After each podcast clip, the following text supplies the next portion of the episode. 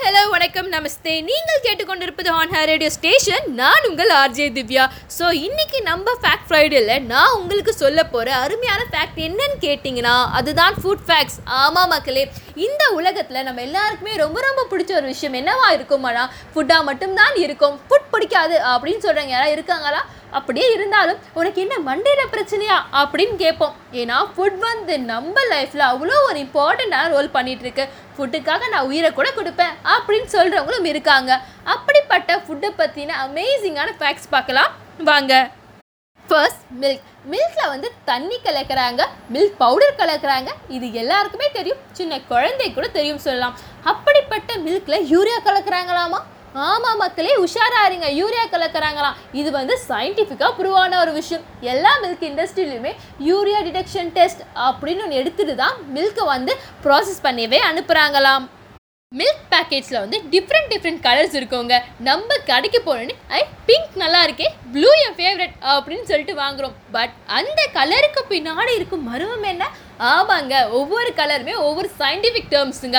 ஒவ்வொரு கலருமே ஒவ்வொரு க்ரீம் ரேஷியோ ரெப்ரசன்ட் பண்ணுதான்.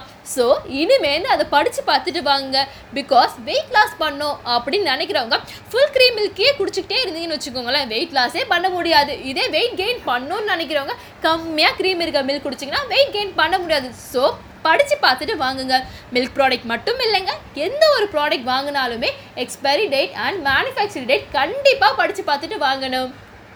ஒரு ஷாக்கிங்கான நியூஸ் என்னென்னா, ஹல்திராம் ஸ்நாக்ஸ் நம்ம எல்லாருக்குமே தெரியும். அந்த ஸ்நாக்ஸ் ப்ராடக்ட்டை யூஎஸ்எஃப்டிஏ வந்து ரிஜெக்ட் பண்ணிட்டாங்களாம். ஏன்னா அதில் வந்து அதிகமாக பெஸ்டிசைட்ஸ் இருக்கான். இதே நிறுவனம் தான் மேகியும் ரிஜெக்ட் பண்ணாங்களாமா.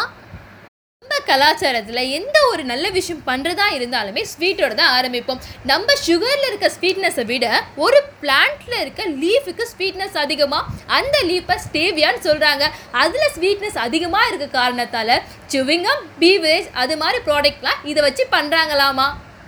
நிறைய முடி கொட்டுது, மூஞ்செல்லாம் பிம்பிள்ஸு, கண்ணு கூட கொஞ்சம் தெரிய மாட்டுது அப்படின்னு சொன்னோடனே விட்டமின் ஏ சாப்பிடுங்களேன், விட்டமின் சி சாப்பிடுங்களேன் சரியாயிடும் அப்படின்னு சொல்லுவாங்க. விட்டமின் ஏ எதுலமா இருக்குது, விட்டமின் சி எதுலமா இருக்குது, தெரிஞ்சால் சாப்பிட மாட்டோமா அப்படின்னு சொல்கிறவங்களுக்கு அதை எப்படி கண்டுபிடிக்கணும்னு ஒரு டிப்ஸுங்க.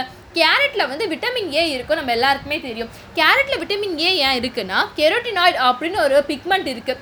அந்த பிக்மெண்ட் தான் விட்டமின் ஏவாக கன்வெர்ட் ஆகுது. ஸோ ஆரஞ்ச் அண்ட் எல்லோயிஷ் கலரில் இருக்க ஃப்ரூட் அண்ட் வெஜிடபிள்லாம் விட்டமின் ஏ இருக்குது அப்படின்னு வச்சுக்கோங்க.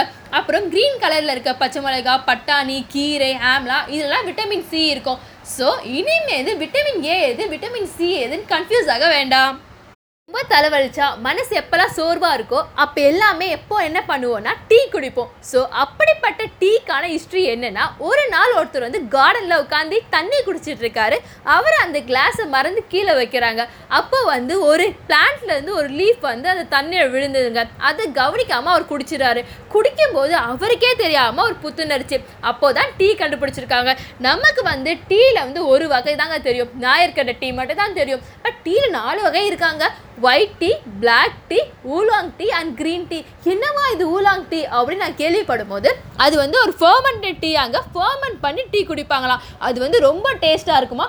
சைனா அண்ட் அப்ராட் கண்ட்ரீஸ்லாம் கிடைக்கும். ஸோ இனிமேல் சைனாக்கெலாம் போனீங்கன்னா கண்டிப்பாக இந்த டீயை ட்ரை பண்ணுங்கள். உணவே மருந்து அப்படின்னு வாழ்ந்தோம், இப்போ மருந்தே உணவு அப்படின்னு ஆயிடுச்சு. நம்ம தேவைக்காக தான் உணவு இருக்குது, உணவுக்கு தேவைக்காக நம்ம இல்லை. ஸோ இனிமேல் எதை சாப்பிட்றதாலும் அளவாக சாப்பிடுங்க, ஹெல்த்தியாக சாப்பிடுங்க அப்படின்னு சொல்லிட்டு உங்கள் கிட்டேருந்து பாய் பாய் சொல்லி கிளம்புவது உங்கள் ஆர்ஜே திவ்யா.